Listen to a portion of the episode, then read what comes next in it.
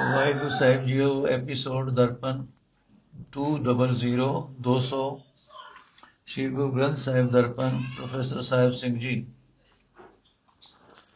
ਅੱਜ ਅਸੀਂ ਗੁਜਰੀ ਦੀ ਵਾਰ ਦੇ 10 ਪੌੜੀਆਂ ਤੋਂ ਅੱਗੇ ਸ਼ੁਰੂ ਕਰਾਂਗੇ। 11ਵੀਂ ਪੌੜੀ। ਸ਼ਲੋਕ ਮਹਲਾ ਤੀਜਾ, ਗੁਰਮੁਖ ਧਿਆਨ ਸਹਿਜ ਧੁਨ ਉਪਜੈ, ਸਚ ਨਾਮ ਚਿਤ ਲਾਇਆ ਗੁਰਮੁਖ ਅੰਦਿਨ ਰਹੇ ਰੰਗ ਰਾਤਾ, ਹਰ ਕਾ ਨਾਮ ਮਨ ਭਾਇਆ। ਗੁਰਮੁਖ ਹਰ ਵੇਖੈ, ਗੁਰਮੁਖ ਹਰ ਬੋਲੇ, ਗੁਰਮੁਖ ਹਰ ਸਹਿਜ ਰੰਗ ਲਾਇਆ। ਨਾਨਕ ਗੁਰਮੁਖ ਗਿਆਨ ਪ੍ਰਾਪਤ ਹੋਵੇ, ਤਿਮਰ ਅਗਿਆਨ ਅੰਧੇਰ ਛੁਪਾਇਆ। ਜਿਸਨੋ ਕਰਮ ਹੋਵੇ ਦੁਰ ਪੂਰਾ, ਤਿਨ ਗੁਰਮੁਖ ਹਰ ਨਾਮ ਧਿਆਇਆ। ਜੋ ਮਨੁੱਖ ਗੁਰੂ ਦੇ ਸਨਮੁਖ ਹੁੰਦਾ ਹੈ, ਉਸ ਦੇ ਅੰਦਰ ਜੁੜੀ ਸੁਰਤ ਤੇ ਅਡੋਲਤਾ ਦੀ ਰੋਹ ਚੱਲ ਪੈਂਦੀ ਹੈ। ਉਹ ਸੱਚੇ ਨਾਮ ਵਿੱਚ ਚਿੱਤ ਜੋੜੀ ਰੱਖਦਾ ਹੈ। ਹਰ ਵੇਲੇ ਪ੍ਰਭੂ ਦਾ ਨਾਮ ਉਸ ਨੂੰ ਮਨ ਵਿੱਚ ਮਿੱਠਾ ਲੱਗਦਾ ਹੈ। ਗੁਰਮੁਖ ਬੰਦੇ ਰੱਬ ਨੂੰ ਹੀ ਹਰ ਥਾਂ ਵੇਖਦੇ ਹਨ। ਰੱਬ ਦੀ ਸਿਫਤ ਹੀ ਹਰ ਵੇਲੇ ਉਚਾਰਦੇ ਹਨ ਤੇ ਰੱਬੀ ਮੇਲ ਵਾਲੀ ਅਡੋਲਤਾ ਵਿੱਚ ਪਿਆਰ ਪਾਉਂਦੇ ਹਨ। ਇਹ ਨਾਨਕ, ਗੁਰਮੁਖ ਨੂੰ ਉੱਚੀ ਸਮਝ ਪ੍ਰਾਪਤ ਹੁੰਦੀ ਹੈ। ਉਸ ਦਾ ਗਿਆਨ ਰੂਪ ਗੋਪ ਹਨੇਰਾ ਦੂਰ ਹੋ ਜਾਂਦਾ ਹੈ। ਉਸੇ ਗੁਰਮੁਖ ਨੂੰ, ਉਸੇ ਗੁਰਮੁਖ ਨੇ ਨਾਮ ਜਪਿਆ ਹੈ, ਜਿਸ ਉਤੇ ਦੁਰੋਂ ਕਰਤਾਰ ਵੱਲੋਂ ਪੂਰੀ ਮਿਹਰ ਹੋਈ ਹੈ। ਮਹਲਾ ਤੀਜਾ, ਸਤਗੁਰ ਜਿਨ੍ਹਾਂ ਨ ਸੇਵਿਓ ਸ਼ਬਦ ਨ ਲਗੋ ਪਿਆਰ, ਸਹਿਜੇ ਨਾਮ ਨ ਧਿਆਇਆ ਕਿਤ ਆਇਆ ਸੰਸਾਰ। ਫਿਰ ਫਿਰ ਜੋਨੀ ਪਾਈ ਹੈ ਵਿਸ਼ਟਾ ਸਦਾ ਖੁਆਰ, ਬੂਝੇ ਲਾਲਚ ਲਗਿਆ, ਨਾ ਉਰਵਾਰ ਨ ਪਾਰ। ਨਾਨਕ ਗੁਰਮੁਖ ਉਬਰੇ ਜੇ ਆਪ ਮੇਲੇ ਕਰਤਾਰ। ਨਾਨਕ ਗੁਰਮੁਖ ਉਬਰੇ ਜੇ ਆਪ ਮੇਲੇ ਕਰਤਾਰ। ਅਰਥ। ਜਿਨ੍ਹਾਂ ਮਨੁੱਖਾਂ ਨੇ ਗੁਰੂ ਦਾ ਹੁਕਮ ਨਹੀਂ ਮੰਨਿਆ, ਜਿਨ੍ਹਾਂ ਦਾ ਗੁਰੂ ਸ਼ਬਦ ਵਿੱਚ ਪਿਆਰ ਨਹੀਂ ਬਣਿਆ, ਜਿਨ੍ਹਾਂ ਸ਼ਾਂਤ ਚਿਤ ਹੋ ਕੇ ਨਾਮ ਨਹੀਂ ਸਿਮਰਿਆ, ਉਹ ਜਗਤ ਵਿੱਚ ਕਾਦੇ ਲਈ ਆਏ? ਅਜਿਹਾ ਬੰਦਾ ਮੋੜ ਮੋੜ ਜੂਨ ਵਿੱਚ ਪੈਂਦਾ ਹੈ। ਉਹ ਮਾਨੋ ਮਹਿਲੇ ਵਿੱਚ ਪੈ ਕੇ ਦੁਖੀ ਹੋ ਰਿਹਾ ਹੈ। ਗੁਰੂ ਨੇ ਪਰਮਾਤਮਾ ਨੂੰ ਵਿਸਾਰ ਕੇ, ਗੁਰੂ ਤੇ ਪਰਮਾਤਮਾ ਨੂੰ ਵਿਸਾਰ ਕੇ ਝੂਠੇ ਲਾਲਚ ਵਿੱਚ ਫਸਿਆ। ਫਸੇ ਹੀ ਰਹੀਦਾ ਹੈ ਕਿਉਂਕਿ ਇਸ ਲਾਲਚ ਦਾ ਨਾ ਉਰਲਾ ਬੰਨਾ ਲੱਭਦਾ ਹੈ, ਨਾ ਪਰਲਾ ਬੰਨਾ।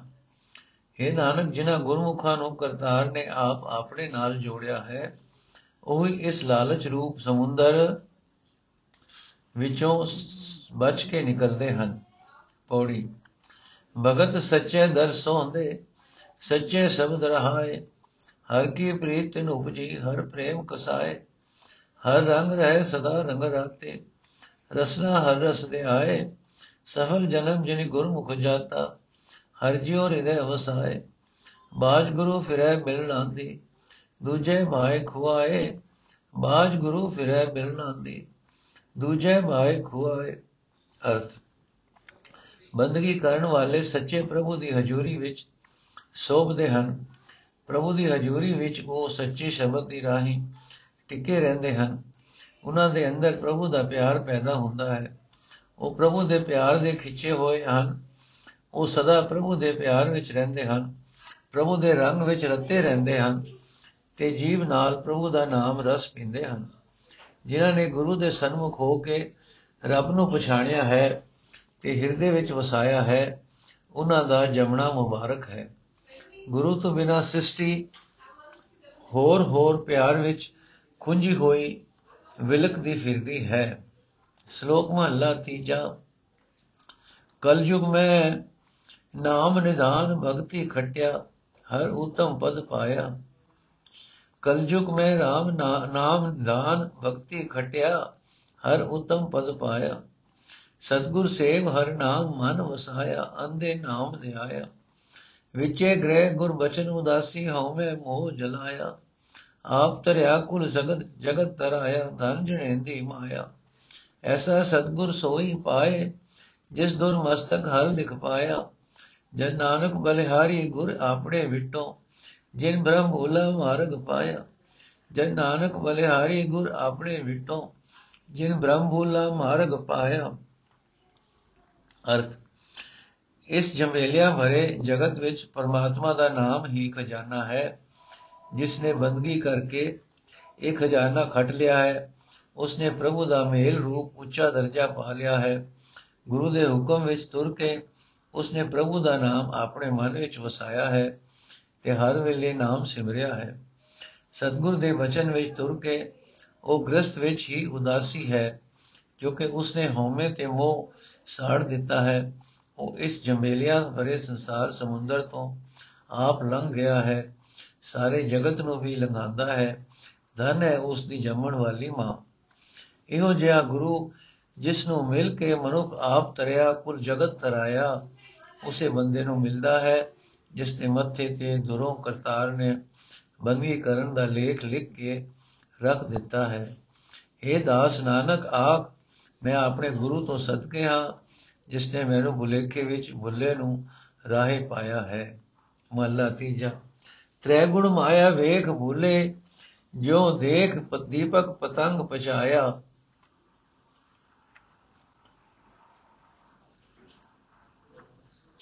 ਮਾਇਆ ਵਿੱਚ ਮਾਇਆ ਵੇਖੈ, ਦਿਖਾ ਕਿਨੇ ਕਿਉ ਆਣ ਚੜਾ ਤੇ ਮਹਲਾ ਤੀਜਾ ਤ੍ਰੈ ਗੁਣ ਮਾਇਆ ਵੇਖ ਭੁੱਲੇ ਜੋ ਦੇਖ ਦੀਪਕ ਪਤੰਗ ਪਛਾਇਆ।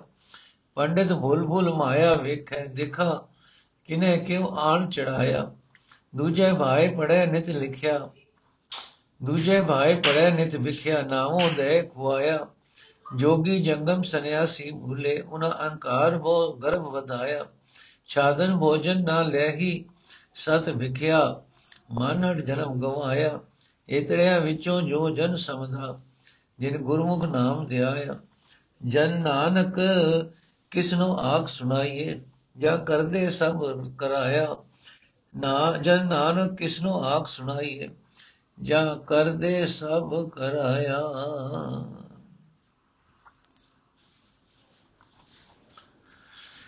ਅਰਥ, ਸਾਰੇ ਜੀਵ ਕੀ ਵਿਦਵਾਨ ਤੇ ਕੀ ਤਿਆਗੀ, ਤ੍ਰੈਗੁਣੀ ਮਾਇਆ ਨੂੰ ਵੇਖ ਕੇ ਜੀਵਨ ਦੇ ਸਹੀ ਰਸਤੇ ਤੋਂ ਖੁੰਝ ਰਹੇ ਹਨ ਤੇ ਦੁਖੀ ਹੋ ਰਹੇ ਹਨ।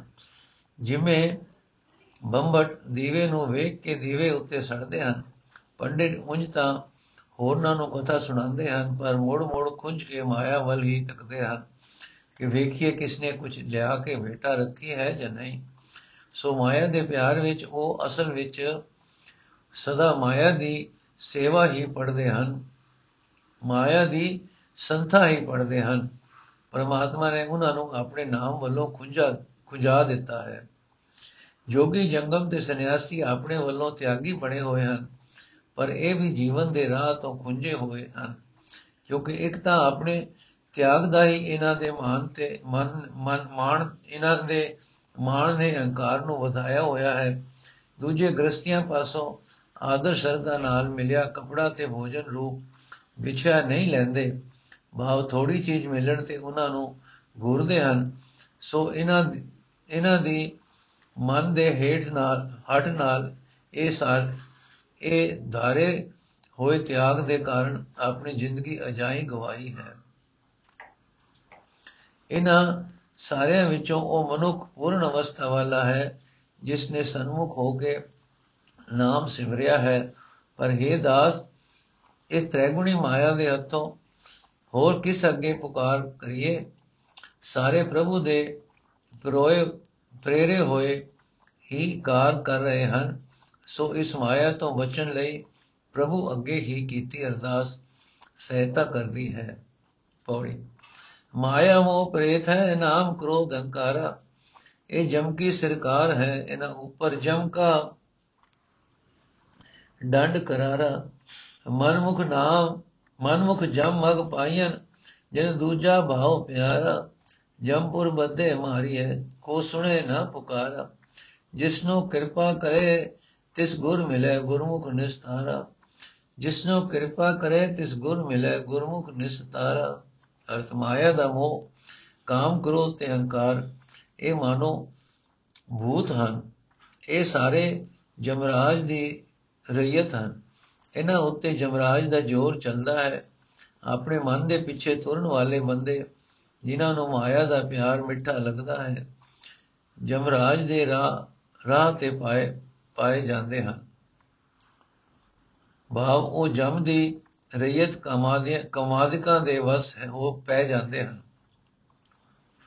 ਉਹ ਮਨੁ, ਮਨਮੁਖ ਜਮਪੁਰ, ਜਮਪੁਰੀ ਵਿੱਚ ਬੱਜੇ ਹੋਏ ਭਾਵ ਜਮ ਦੀ ਰਈਅਤ ਕਮਾਦਿਕਾਂ ਦੇ ਵਸ ਵਿੱਚ ਪਏ ਹੋਏ ਮਾਰਿੰਦੇ ਹਨ, ਦੁਖੀ ਹੁੰਦੇ ਹਨ।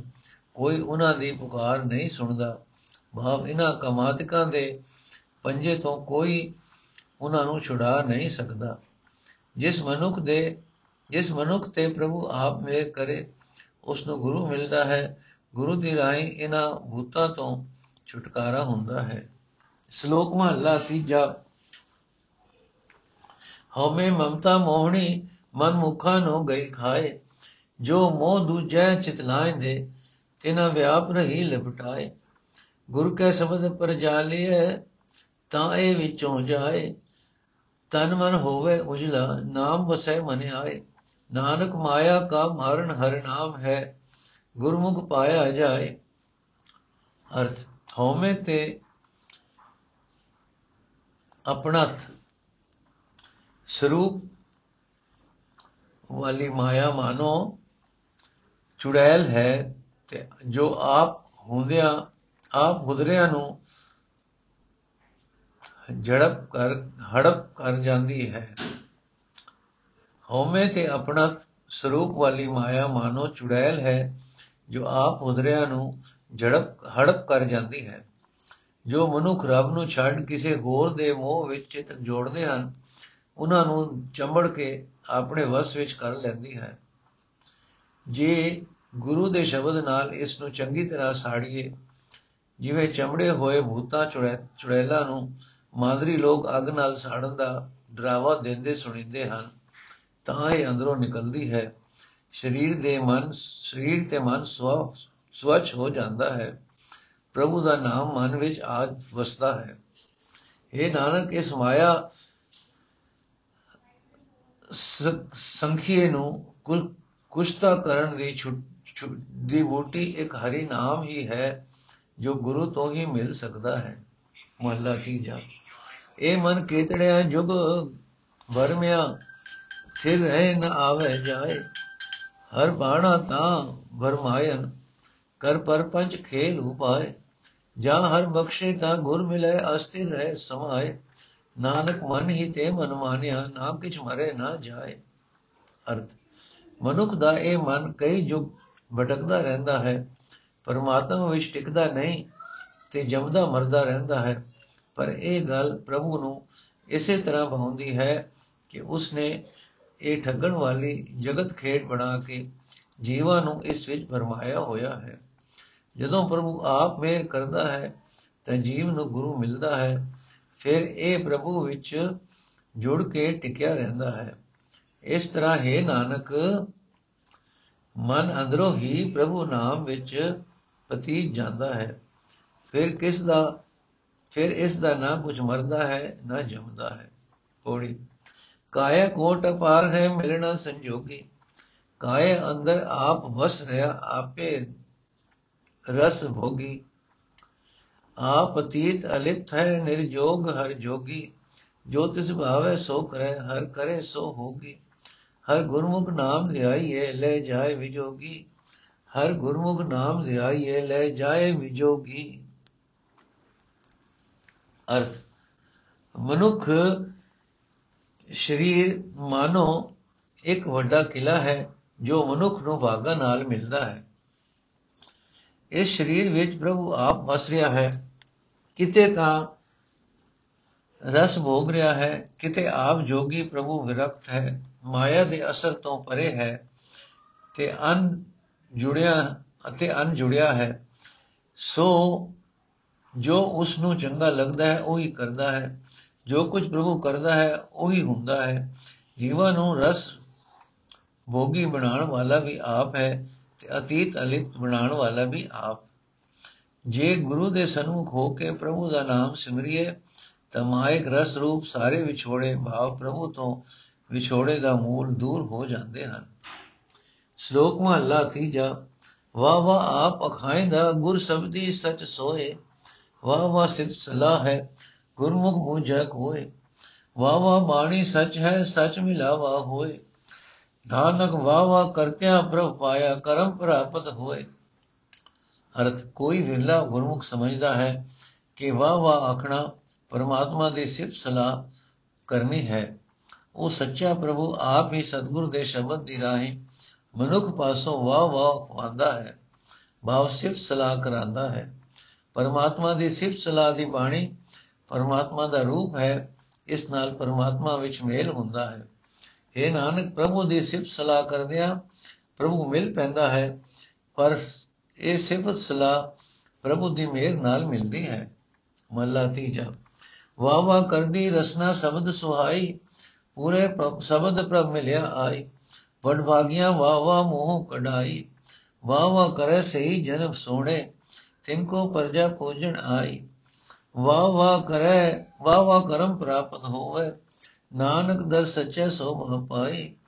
ਵਾਹ ਵਾਹ ਕਰਮ ਪ੍ਰਾਪਤ ਹੋਵੇ ਨਾਨਕ ਦਰ ਸੱਚੇ ਸੋਭਾ ਪਾਈ।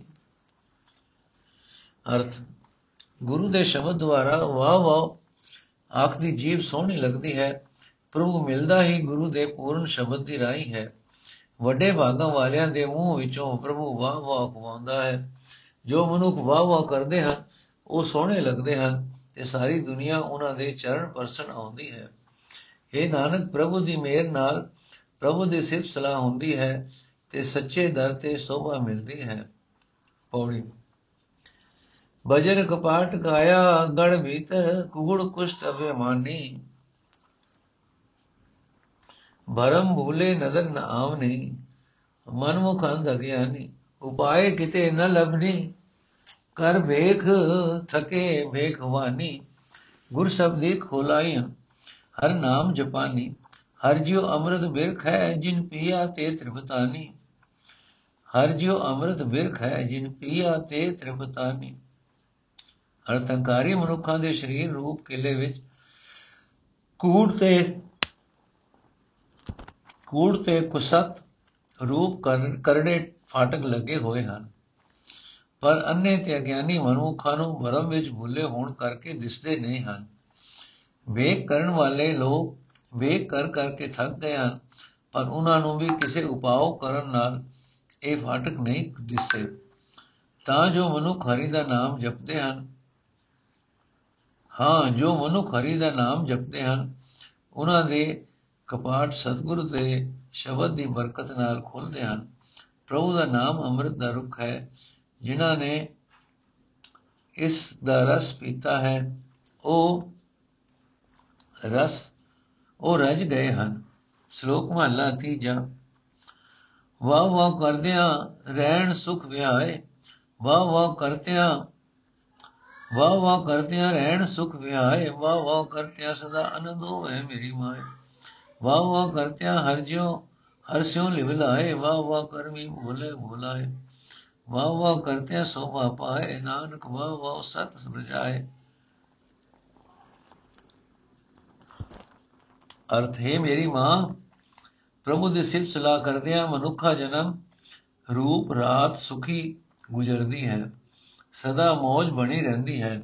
ਪ੍ਰਭੂ ਦੀ ਸਿਫਤ ਸਲਾਹ ਕਰਦਿਆਂ ਪ੍ਰਭੂ ਨਾਲ ਸੁਰਤ ਜੁੜਦੀ ਹੈ, ਪਰ ਕੋਈ ਵਿਰਲਾ ਮਨੁੱਖ ਪ੍ਰਭੂ ਦੀ ਮਿਹਰ ਨਾਲ ਪ੍ਰਭੂ ਦਾ ਪ੍ਰੇਰਿਆ ਹੋਇਆ ਵਾਹ ਵਾਹ ਦੀ ਬਾਣੀ ਉਚਾਰਦਾ ਹੈ। ਪ੍ਰਭੂ ਦੀ ਸਿਫਤ ਸਲਾਹ ਕਰਦਿਆਂ ਸੋਭਾ ਮਿਲਦੀ ਹੈ ਕਿ ਹੈ ਨਾਨਕ, ਇਹ ਸਿਫਤ ਸਲਾਹ ਮਨੁੱਖ ਨੂੰ ਪ੍ਰਭੂ ਦੀ ਰਜ਼ਾ ਵਿੱਚ ਜੋੜੀ ਰੱਖਦੀ ਹੈ। ਮਹਲਾ ਤੀਜਾ। ਵਾਹ ਵਾਹ ਬਾਣੀ ਸੱਚ ਹੈ, ਗੁਰਮੁਖ ਲੱਦੀ ਭਾਲ ਵਾਹ ਵਾਹ ਸ਼ਬਦੇ ਉਧਰੇ, ਵਾਹ ਵਾਹ ਸ਼ਬਦੇ ਉਚਰੇ, ਵਾਹ ਵਾਹ ਹਿਰਦੇ ਨਾਲ। ਵਾਹ ਵਾਹ ਕਰਤਿਆਂ ਹਰ ਪਾਇਆ ਸਹਿਜੇ ਗੁਰਮੁਖ ਭਾਲ। ਸੇ ਵਡ ਭਾਗੀ ਨਾਨਕਾ, ਹਰ ਹਰ ਹਿਰਦੇ ਸਮਾਨ ਅਰਥ, ਪ੍ਰਭੂ ਦੀ ਸਿਫਤ ਸਲਾਹ। ਪ੍ਰਭੂ ਦੀ ਸਿਫਤ ਸਲਾਹ ਦੀ ਬਾਣੀ ਪ੍ਰਭੂ ਦਾ ਰੂਪ ਹੀ ਹੈ।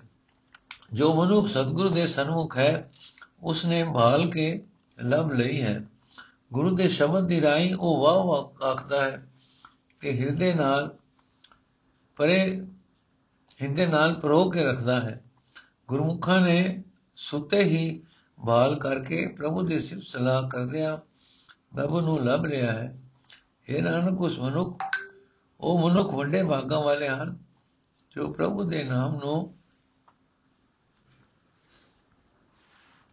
ਆਪਣੇ ਹਿਰਦੇ ਵਿੱਚ ਸੰਭਾਲਦੇ ਹਨ। ਪੌੜੀ हे ਮਨ ਅਦ ਲੋਭਿਆ ਨਿਤ ਲੋਭੇ ਰਾਤਾ, ਮਾਇਆ ਮਨਸਾ ਮੋਹਣੀ ਦੇ ਦਿਸ ਫੇਰਾਤਾ ਅੱਗੇ ਨਾਉ ਜਾਤ ਨ ਜਾਇਸੀ ਮਨੁਖ ਦੁਖ ਖਾਤਾ। ਰਸਨਾ ਹਰ ਰਸਨਾ ਚਖਿਓ ਫੀਕਾ ਬੋਲਾਤਾ ਜਿਨ ਗੁਰਮੁਖ ਅੰਮ੍ਰਿਤ ਚਾਖਿਆ, ਸੇ ਜਨ ਤ੍ਰਿਪਤਾਤਾ। ਜਿਨ ਗੁਰਮੁਖ ਅੰਮ੍ਰਿਤ ਚਾਖਿਆ, ਸੇ ਜਨ ਤ੍ਰਿਪਤਾਤਾ। ਅਰਥੇ ਮਨਮੁਖ ਮਨ, ਦਰਗਾਹ ਵਿੱਚ ਵੱਡਾ ਨਾਮ ਤੇ ਉੱਚੀ ਜਾਤ ਨਾਲ ਨਹੀਂ ਜਾਂਦੇ। ਇਹਨਾਂ ਵਿੱਚ ਭੁੱਲਾ ਹੋਇਆ ਦੁੱਖ ਭੋਗੇਗਾ। ਜੀਬ ਨਾਲ ਤੂੰ ਪ੍ਰਭੂ ਦੇ ਨਾਮ ਦਾ ਸਵਾਦ ਨਹੀਂ ਚਖਿਆ ਤੇ ਫਿੱਕਾ ਭਾਵ ਮਾਇਆ ਸੰਬੰਧੀ ਵਚਨ ਹੀ ਬੋਲਦਾ ਹੈ। ਤੇ ਹੈ ਸਦਾ ਲੋਭ ਵਿੱਚ ਰਤੇ ਹੋਏ ਵੱਡੇ ਲੋਭੀ ਮਨ ਮੋਹਣੀ ਮਾਇਆ ਦੀ ਚਾਹ ਦੇ ਕਾਰਨ ਤੂੰ ਦੁਸੀ, ਦਸੀ ਪਾਸੀ ਬੌਂਦਾ ਫਿਰਦਾ ਹੈ। ਜਿਨ੍ਹਾਂ ਮਨੁੱਖਾਂ ਨੇ ਗੁਰੂ ਦੇ ਸਨਮੁਖ ਹੋ ਕੇ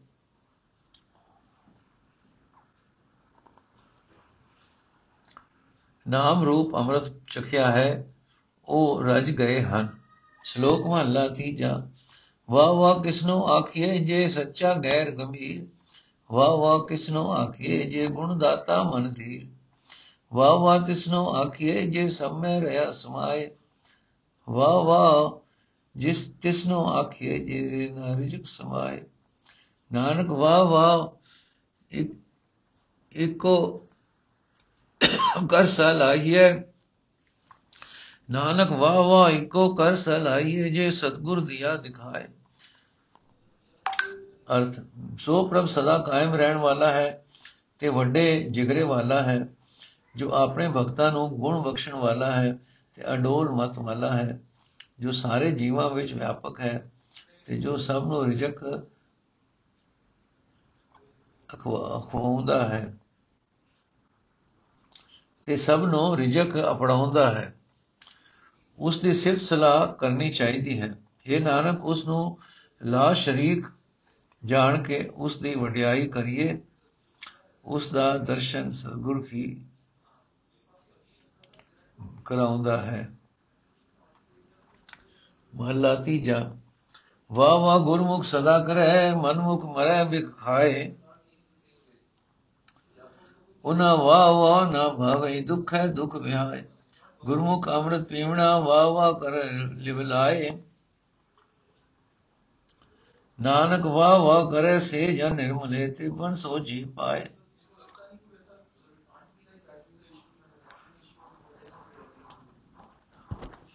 ਅਰਥ। ਹੈ ਜੋ ਮਨੁੱਖ ਗੁਰੂ ਦੇ ਸਨਮੁਖ ਹਨ, ਉਹ ਸਦਾ ਪ੍ਰਭੂ ਦੀ ਸਿਫਤ ਸਲਾਹ ਕਰਦੇ ਹਨ। ਪਰ ਆਪ ਹੁਦਰੇ ਮਨੁੱਖ ਮਾਇਆ ਰੂਪ ਜ਼ਹਿਰ ਖਾ ਕੇ ਮਰਦੇ ਹਨ। ਉਹਨਾਂ ਨੂੰ ਸਿਫਤ ਸਲਾਹ ਚੰਗੀ ਨਹੀਂ ਲੱਗਦੀ।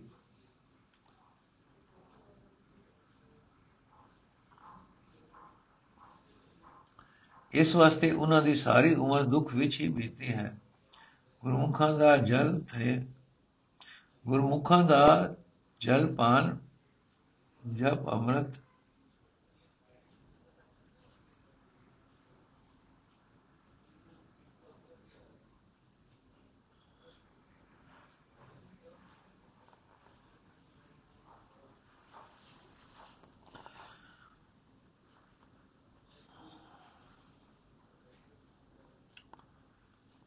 ਗੁਰਮੁਖਾਂ ਦਾ ਜਲ ਪਾਨ ਹੀ ਨਾਮ ਅੰਮ੍ਰਿਤ ਹੈ ਬਾ ਗੁਰਮੁਖਾਂ ਲਈ ਨਾਮ ਅੰਮ੍ਰਿਤ ਜੀਵਨ ਦਾ ਆਸਰਾ ਹੈ। ਉਹ ਸੁਰਤ ਜੋੜ ਕੇ ਸਿਫਤ ਕਰਦੇ ਹਨ। हे ਨਾਨਕ, ਜੋ ਮਨੁੱਖ ਪ੍ਰਭੂ ਦੀ ਸਿਫਤ ਸਲਾਹ ਕਰਦੇ ਹਨ, ਉਹ ਪਵਿੱਤਰ ਹੋ ਜਾਂਦੇ ਹਨ। ਉਹਨਾਂ ਨੂੰ ਤਿੰਨਾਂ ਭਵਨਾਂ ਵਿੱਚ ਪਿਆ ਵਿਆਪਕ ਪ੍ਰਭੂ ਦੀ ਸੂਝ ਪੈ ਜਾਂਦੀ ਹੈ। ਪੌੜੀ, ਹਰ ਕੇ ਬਾਣੇ ਗੁਰ ਮਿਲੈ, ਸੇਵਾ ਭਗਤ ਬਨੀਜੈ ਹਰ ਕੇ ਬਾਣੇ ਹਰ ਮਨ ਵਸੈ, ਸਹਿਜੇ ਰਸ ਪੀਜੈ। ਹਰ ਕੇ ਬਾਣੇ ਸੁਖ ਪਾਈਏ, ਹਰ ਲਾਹਾ ਨਿਤ ਲੀਜੈ। ਹਰ ਕੇ ਤਖਤ ਬਹਾਲੀਏ ਨਿਜ ਘਰ ਸਦਾ ਵਸੀਜੈ। ਹਰ ਕਾ ਬਾਣਾ ਤਿਨ ਮੰਨਿਆ ਜਿਨਾ ਗੁਰੂ ਮਿਲੀ ਜੈ ਹਰ ਕਾ ਬਾਣਾ ਤਿਨ ਮੰਨਿਆ ਜਿਨਾ ਗੁਰੂ ਮਿਲੀ ਜੈ ਅਰਥ, ਜੋ ਪ੍ਰਭੂ ਦੀ ਰਜਾ ਹੋਵੇ ਤਾਂ ਮਨੁੱਖ ਨੂੰ ਗੁਰੂ ਮਿਲਦਾ ਹੈ। ਉਸ ਵਾਸਤੇ ਪ੍ਰਭੂ ਦੇ ਸਿਮਰਨ ਤੇ ਭਗਤੀ ਦੀ ਜੁਗਤ ਬਣਦੀ ਹੈ। ਪ੍ਰਭੂ ਮਨ ਵਿੱਚ ਆ ਕੇ ਵਸਦਾ ਹੈ ਤੇ ਅਡੋਲ ਅਵਸਥਾ ਵਿੱਚ ਟਿਕਿਆ ਨਾਮ ਰਸ ਪੀਂਦਾ ਹੈ ਪੀਵੀਦਾ ਹੈ। ਆਤਮਾ ਨੂੰ ਸੁਖ ਮਿਲਦਾ ਹੈ ਤੇ ਜੀਵ ਵਪਾਰੀ ਨੂੰ ਸਦਾ ਨਾਮ ਰੂਪ ਨਫਾ ਮਿਲਦਾ ਹੈ। ਜਿਨ੍ਹਾਂ ਮਨੁੱਖਾਂ ਨੂੰ ਸਤਗੁਰ ਮਿਲ ਪੈਂਦਾ ਹੈ, ਉਸ ਮਨੁੱਖ ਪਰਮਾਤਮਾ ਦੀ ਰਜ਼ਾ ਨੂੰ ਮਿੱਠਾ ਕਰਕੇ ਮੰਨਦੇ ਹਨ। ਸ਼ਲੋਕ ਮਹਲਾ ਤੀਜਾ, ਵਾਹ ਵਾਹ ਸੇ ਜਨ ਸਦਾ ਕਰੈ, ਜਿਨ ਕੋ ਆਪੇ ਦੇ 부ਝਾਏ ਵਾਹ ਵਾਹ ਕਰਤਿਆਂ ਮਨ ਨਿਰਮਲ ਹੋਵੇ, ਹਉਮੈ ਵਿੱਚੋਂ ਜਾਏ। ਵਾਹ ਵਾਹ ਗੁਰਸਿੱਖ ਜੋ ਨਿਤ ਕਰੇ, ਜੋ ਮਨ ਚਿੰਦਿਆ ਫਲ ਪਾਏ, ਵਾਹ ਵਾਹ ਕਰੇ ਸੇ ਜਨ ਸੋਹਣੇ ਤੇ ਹਰ ਤਿਨ ਕੈ ਸੰਗ ਮਿਲਾਏ। ਵਾਹ ਵਾਹ ਹਿਰਦੈ ਉਚਰਾ, ਮੁਖੋਂ ਵੀ ਵਾਹ ਵਾਹ ਕਰਿਓ। ਨਾਨਕ ਵਾਹ ਵਾਹ ਜੋ ਕਰੇ ਤਿਨ, ਹਉ ਤਿਨ ਮਨ, ਹਉ ਤਨ ਮਨ ਜਿਨ ਕੋ ਦਿਓ। ਨਾਨਕ ਵਾਹ ਵਾਹ ਜੋ ਕਰੇ ਤਿਨ